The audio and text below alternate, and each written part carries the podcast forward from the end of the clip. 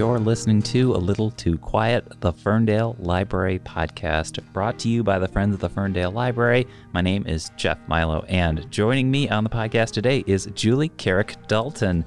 So, Julie Carrick Dalton is a writer who has her debut novel out now. It's called Waiting for the Night Song. It is a genre breaking work that is blending literary fiction with suspense, racial issues, and climate change. It is a story about two girls who forge a friendship in the idyllic forests of New Hampshire and bond during one magical summer. But it will flash forward 20 years later when they are reunited to deal with a dark secret of sorts that the two of them share, something that they were hoping would never come up again, something they were hoping they were able to cover up, something that they weren't ready to face really as children, and now they have to face it as adults. But our main character is also an entomologist, and in the midst of dealing with this crisis that has arisen from her past with her friend, she's also doing a lot of research that is revealing the devastations of climate change. So, on the podcast, we are talking about that balancing act of writing a great story that is very beautifully descriptive, but also weaving in these elements of suspense with these important aspects of the reaches of our changing climate, what that is doing to our various terrestrial ecosystems like forests and everywhere else. Julie Carrick Dalton is a writer, but also owns and operates an organic farm and we do talk about that, and we talk about some of the similarities between the ways in which running a farm can be very humbling in a way and help one cultivate patience, and how that patience might nurture our writer side. So we talk about writing, we talk about farming, but we talk about also this great story, which is in Waiting for the Night Song, Dalton's new book. She holds a master's in literature and creative writing from Harvard Extension School. She is a frequent speaker on the topic of writing fiction in the age of climate crisis, which is something we talk about here on the podcast. This is our chat.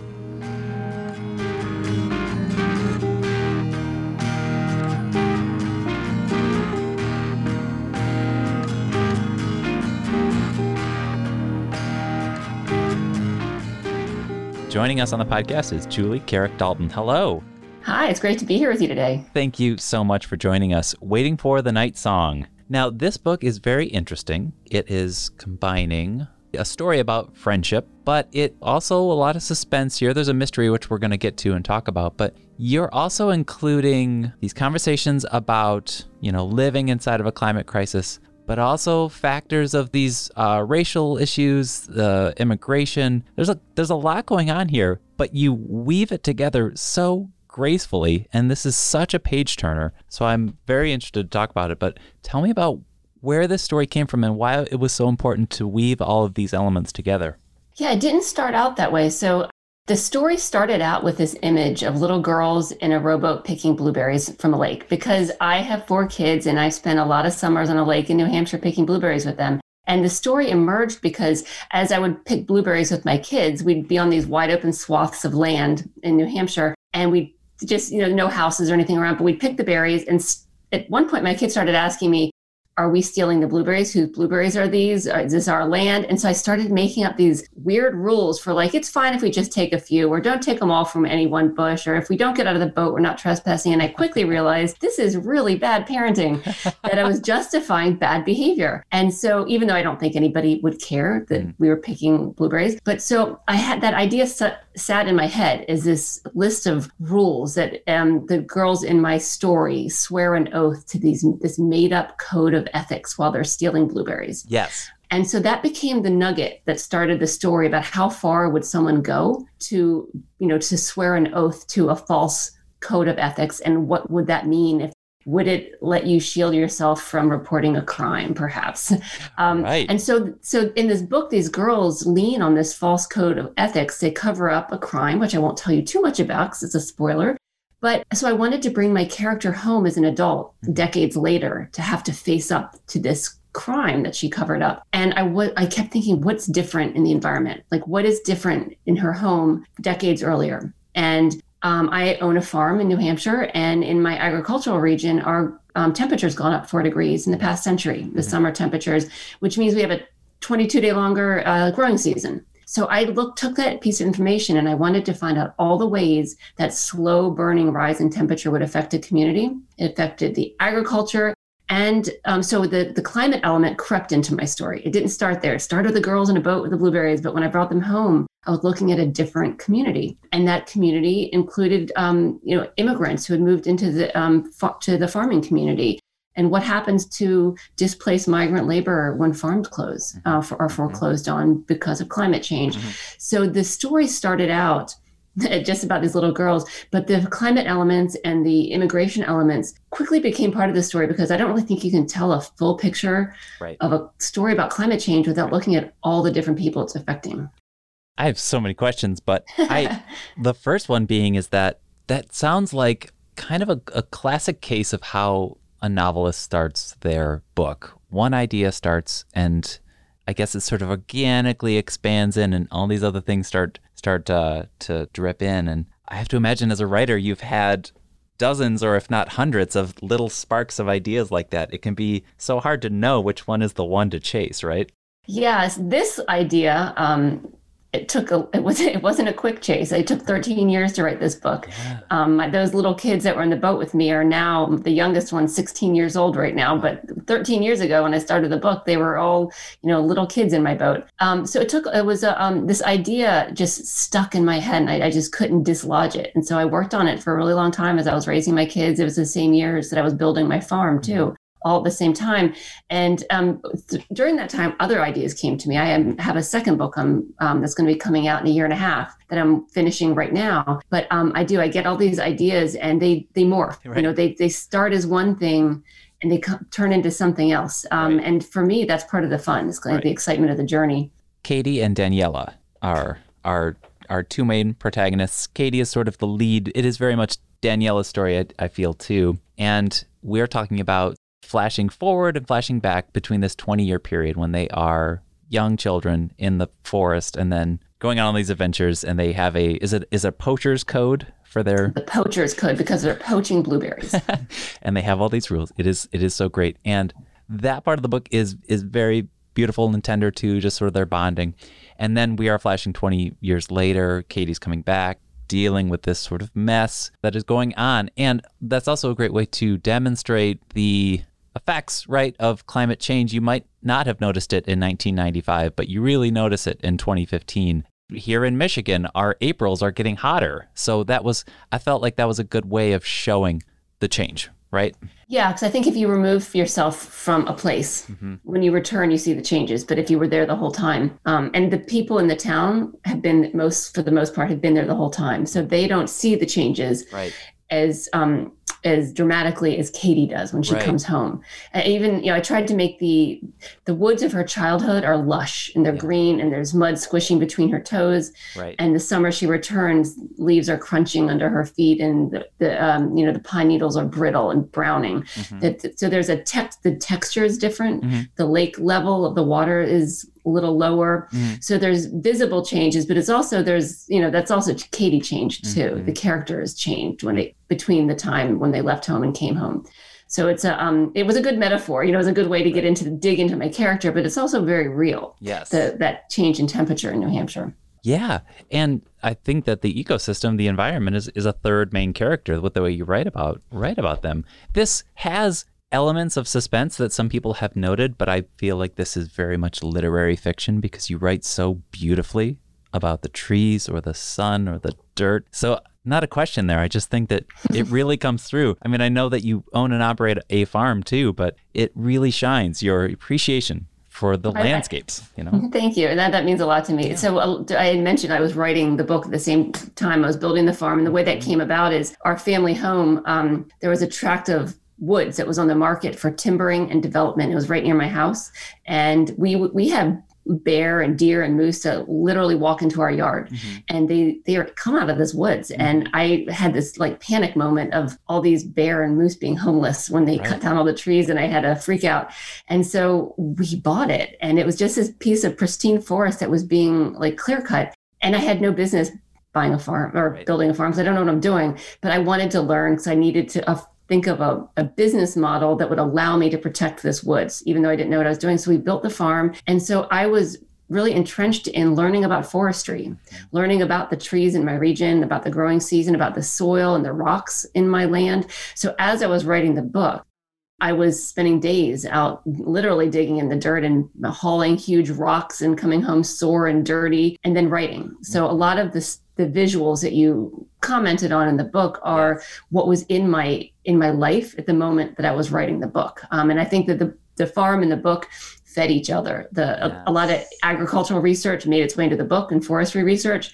Also, research I did for the book had an impact on choices I made when I was building the farm. So it was a kind of this relationship that I, I can't untangle in my mind, the book and the farm. Right. And so we should say when Cadie grows up, she is in forestry. What is her position? She is a she's an entomologist an studying entomologist. insects. Yes, that's right. And I mean, from page one, this kind of sets up another sort of side of the drama. She is well, there's there's fires going on, and she's looking for a certain kind of beetle, and she's told that she might might or might not actually be able to continue her research on on the land that she's currently currently traipsing through. It's federal land, it's restricted, and there's this drama there, and that leads into more later. But you know that that really just struck me as how frustrating it can be to be working in the field of climate science right now. You know, there's all these roadblocks, and I think you did a good job of portraying that. Thank you. Yeah, that that little part of the story. So Cadie is uh, trying to prove that there's an invasive beetle that's moved into New Hampshire, into the forest, killing off pine trees and setting the stage for a potential wildfire. And it's the same beetle that's really in California and Colorado that, that set the stage for so many of the big catastrophic fires we've been seeing the beetle does not really exist in New Hampshire. Right. I used some fictional license and imported it because I needed a reason for Cadie to have to prove it was there. If everybody already knew it was there, that wouldn't be a lot of drama. Mm-hmm. So Cadie's trying to prove it, but they cut off research to federal lands. And the reason I did that is I got really into entomology Twitter when I was researching this book. I found all these, it's fascinating. I, I mean, I know that sounds a little bit weird, but the stuff going on in entomology Twitter is crazy and exciting. So I was following all these entomologists and they were chattering about um, areas being cut off to re- environmental research on federally held land. Mm-hmm. And I was thinking, and what happened, what it what it meant is that there's some re- projects that have been researched for decades mm-hmm.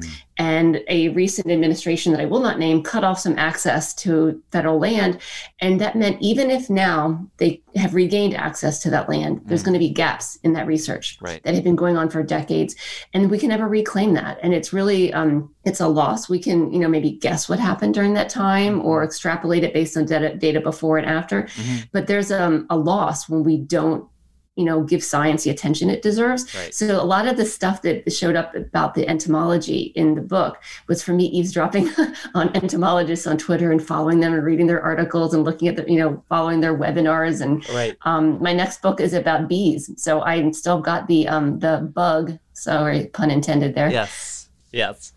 Well and then just as a fiction writer you certainly found a way to put your your main character cadie into a lot to deal with. There is that that side that we just talked about, you know, um, working through this frustration of being on feral land. Her friend is in trouble. There is uh, another sort of third friend that we haven't mentioned who comes back into her life. She's got a lot on her plate. yeah, you know, just throw it all at the main character, right? She's um, having a rough yeah, the, in the in the first chapter of the book, uh, which this isn't giving away uh, too many spoilers because it comes right at you, but she's trying to prove the beetle exists. She's trying right. to decide, am I going to go rogue and trespass and, you know, prove I'm right and be the hero and maybe head off fires? Or yeah. am I going to, you know, she's making a really dangerous decision. She could get arrested. She could lose her job, ruin her career. But she also isn't the kind of person to sit on the sidelines and just follow the rules. Mm-hmm. And so we meet her at that moment in this in her career. But at the same moment, she gets a text from that childhood friend, Daniela. Mm-hmm. And she has to then go home and face up to this you know, bad decision that she and Daniela made when they were kids. So the, the worst moment from her past collides with the hardest moment of her adult life and her career at the same time. So she's yeah, she has it coming at her from all directions, and those two storylines converge. Oh yeah, the um the climate angle and the mystery from the childhood they all kind of meld into one big mystery. That uh, that idea of the bill is coming due for for Cadie to sort of face up to this matches with humanity and the bill is coming due for us with our ignoring climate science, climate change, you know. So in that same way, something that we might put on the back burner and hoped it wouldn't be a problem 40 years ago is becoming a problem. And that was something I wanted to talk to you more about is this idea of being a fiction writer in a time of climate crisis. I remember that, you know, once the pandemic hit, Stephen King did an interview the same week because he had a book coming out and he was like, This is going to change how we write fiction. I'm going to write characters who are wearing masks now. And I was like, Oh, okay, Stephen. But obviously, that was something that was very much in front of our face. Climate change is never really staying at the forefront of our conversations like this. And it's it's in this book a lot. In fact there's there's one moment where Cadie's giving a presentation and she's almost kind of frustrated. She's just like look out the window. And it's a great scene. But talk about being a novelist and writing specifically in an age of climate crisis Yes, well, thank you for asking that. Um, climate fiction yes. is my favorite thing to talk about. I could talk your ear off. I'll try to control myself, but you know, I, I define climate fiction as you know fiction that engages climate science in a meaningful way, and it. I think a lot of people think of it in a bucket with climate with science fiction, like it has to be dystopian or futuristic or apocalyptic.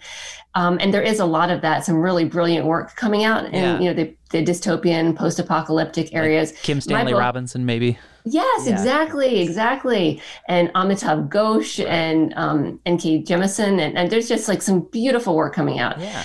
But there's also like my book is a contemporary novel. You know, I would call it a, you can call it suspense, thriller, literary. There's a lot of places you could put it on a shelf. But it's um, based on real science that's happening right now, and it's slow burning. It's not a disaster story. This is not one of the things that really intrigued me when I was developing the story was nobody thinks of New Hampshire as the epicenter of climate change. Right. Nobody's like, oh, New Hampshire is burning or New Hampshire is going to flood. Um, the waters are not rising in New Hampshire. But what I wanted to show was this insular town in the mountains of New Hampshire isn't untouched. And you know, we have this slow burning rise in temperature, which is a real number, this rise in temperature.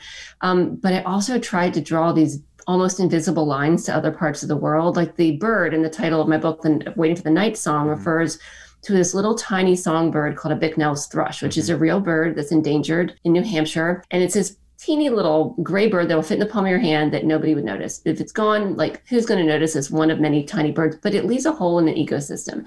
And so I traced why it's endangered. And I found out that it's because it migrates every um, winter to the Caribbean and its um, habitat in the Caribbean is being destroyed by hurricanes and deforestation. So every year it's coming back to New Hampshire in smaller numbers and dealing with a change in temperature in New Hampshire. Mm-hmm. So I would like I connect us to the Caribbean, and in a lot of ways, I connect us to military and economic intervention in Central America in the 80s, mm-hmm. um, and that leads to issues of climate migration and how we respond to it. So I wanted to kind of explore this idea of you know nowhere is um, is are we safe from climate change? And I also something else that I'm seeing emerging more in literature is I feel like in the United States in general, not everybody, but it, in general, we have this really myopic view of climate change that it's this future event, it's this looming thing to prepare for in the future. But um, if you look around the world and in a lot of places in our country, the climate apocalypse is here. It's already showing up and people are already living through it. And so to say it's coming is kind of a position of privilege, you know, to say, oh, it's not affecting me today but it is affecting other people. And in most cases, not always, but it tends to be commun- Black, Brown, Indigenous, poor communities that are feeling it first and worst.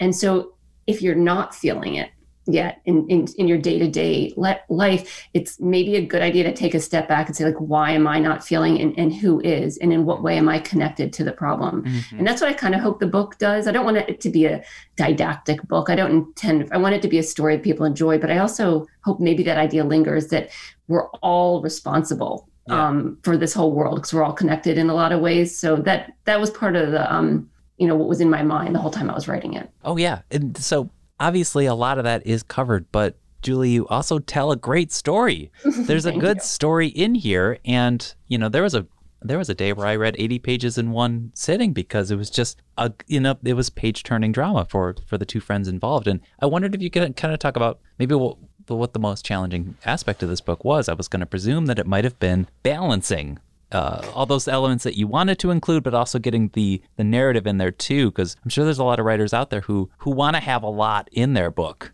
But um, talk about that that balancing act for you. Yeah, so it was a struggle. Um, I had so much research Yeah. that, you know, the forestry and entomology research that I, I thought all of it was like so utterly fascinating that everybody wanted to read every detail about this beetle. But I mean, people don't, you know? So I had to control myself a little bit about how much actual science I included in the book because you're right, it's always about the story. And um, it is, it's a story about a fierce friendship between Cadie and Daniela. They go through, you know, we start out with this idyllic childhood friendship. They, you know, growing up, I grew up in the 70s and 80s, and, you know, we woke up in the morning in the summer, we went outside, played with our friends, ran wild in the woods, and came home for dinner. Yeah. And that's how Cadie and Daniela are this summer that, of this adventure summer. And it's charming and endearing. And you, you know, I want you to love these little girls, but then this traumatic thing happens, and it's like this big loss of innocence. Mhm. Um, so I wanted that to be the central thing, like the thing that's moving you through the story is that you care about Cadie and Daniela, Mhm. and when they have a, you know, they're estranged for many years in this book, and when they come back together as adults, I want you to be wanting them to reconnect, and I want the reader to um, feel the long ago bonds that are tying them together, even even though they've been estranged for a long time, um, because I think that that is you know people connect to that. There is a, a reviewer or a, i guess maybe it was a book blogger wrote a review of my book and they started you can always tell if a review is going to go in one direction or the other from the beginning and it started out i'm not interested in climate change. I don't pay attention to the news and i do not like books about politics. So i'm bracing myself like uh-oh. And she said but I really loved your characters. I loved the story and I cared about them and I cared what happened to them. And by the end of the book, I found myself caring about climate change. And now I think about it differently. So, it's, so it's, I won. It's like if Right. nothing else good comes of this book, I won. Yeah. Um, so I feel like that the story is so central and it has to always be first. You Yes. have to love the characters. You have to be compelled by the plot. Mhm. And then the climate is the background um, Right. of the story. Right. I think that what you do is you you meet the reader on an emotional level because the the forest is portrayed as a sanctuary, a magic place uh, for both of the characters, and then you know, 20 years later, we see that magic sanctuary is is being depleted. So that on a gut level, every, everyone's going to relate to that. Uh, and the other, the last thing I wanted to talk about was something that you do, especially in the first portion of this book, is uh, these two girls meet a third character, and the way they start interacting with this third character is they, Cadie especially, starts leaving books for this character, uh, and we go down the line, and you have a great maybe purposeful homage to so many great books that are classic coming of age stories, Tuck Everlasting, The Outsiders. Uh, I don't know. It seemed like you were really enjoying that part as the writer, putting that into your book. Very much so. So, in fact, this um, the childhood timeline takes place over just one summer. But in my first draft, it was three summers, Okay. And I had forty books in there.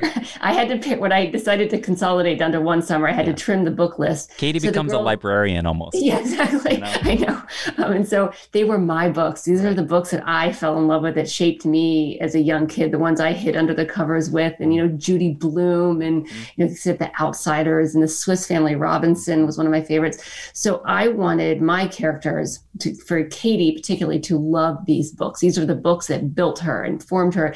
And, and she in turn wanted to share them with this other this third person that they meet. They um i won't tell you too much about them but Sure. they, they call him the summer kid when they first encounter him. So they deliver books to this boy. And um, they it ends up being a vehicle for communication between these um, these kids that don't really know each other but it's all part of the adventure of that summer Yeah. and the the fun sto- part of this story is um, he's a real person.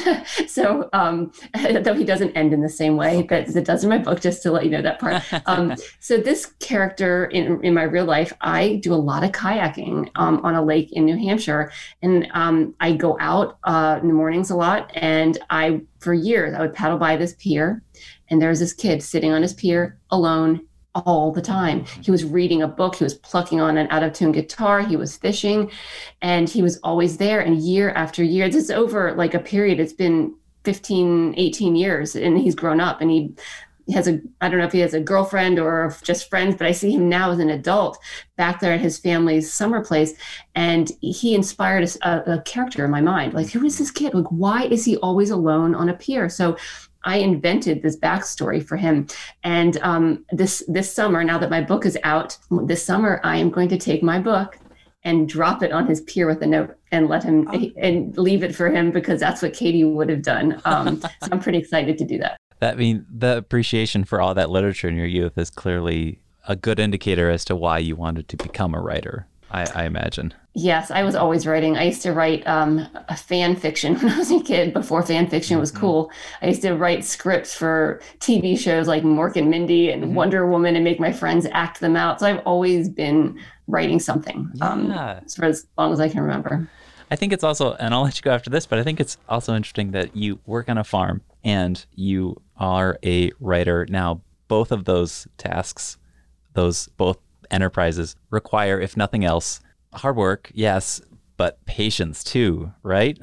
Something you had to develop, right? I'm not. I'm still working on that part. I'm not sure anybody I know would call me patient. Right. Um, but I do have a commitment. Yeah. Um, and so I get frustrated when things aren't going the way I want, and especially with you know with with the writing i can craft things and polish things and you know turn it over and look at it from different angles and cut things but with the farm mm-hmm. i'm at the mercy of a lot of forces i can't control so that's been a real exercise for me yeah. because i can't edit nature yes. i can't revise the weather. It's like i can with my book so i feel like i have more control in right. the book um, but i honestly feel like the more time i spend in nature working on my book I mean, I'm sorry, working on my farm, the better my writing is. Mm-hmm. Um, even if I'm not necessarily writing about nature, I feel like it's just like my um, source of recharging. Mm-hmm. Um, so, mm-hmm. yeah, so the farm and the book are uh, just two sides of a coin, kind of to my personality, I think. Yes.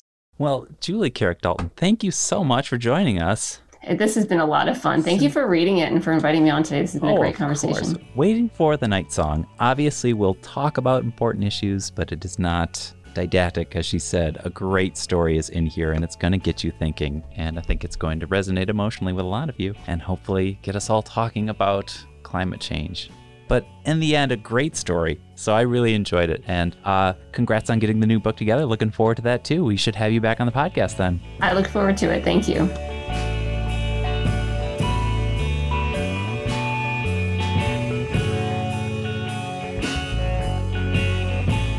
And that was Julie Carrick Dalton talking about Waiting for the Night Song, a moving and timely debut, which is a love song to the natural beauty around us, a call to fight for what we believe in, and a reminder that the truth will always rise. And we'll have more information about Julie Carrick Dalton and her new book in our show notes. And that is our show. It's a little too quiet, the Ferndale Library podcast, brought to you by the Friends of the Ferndale Library.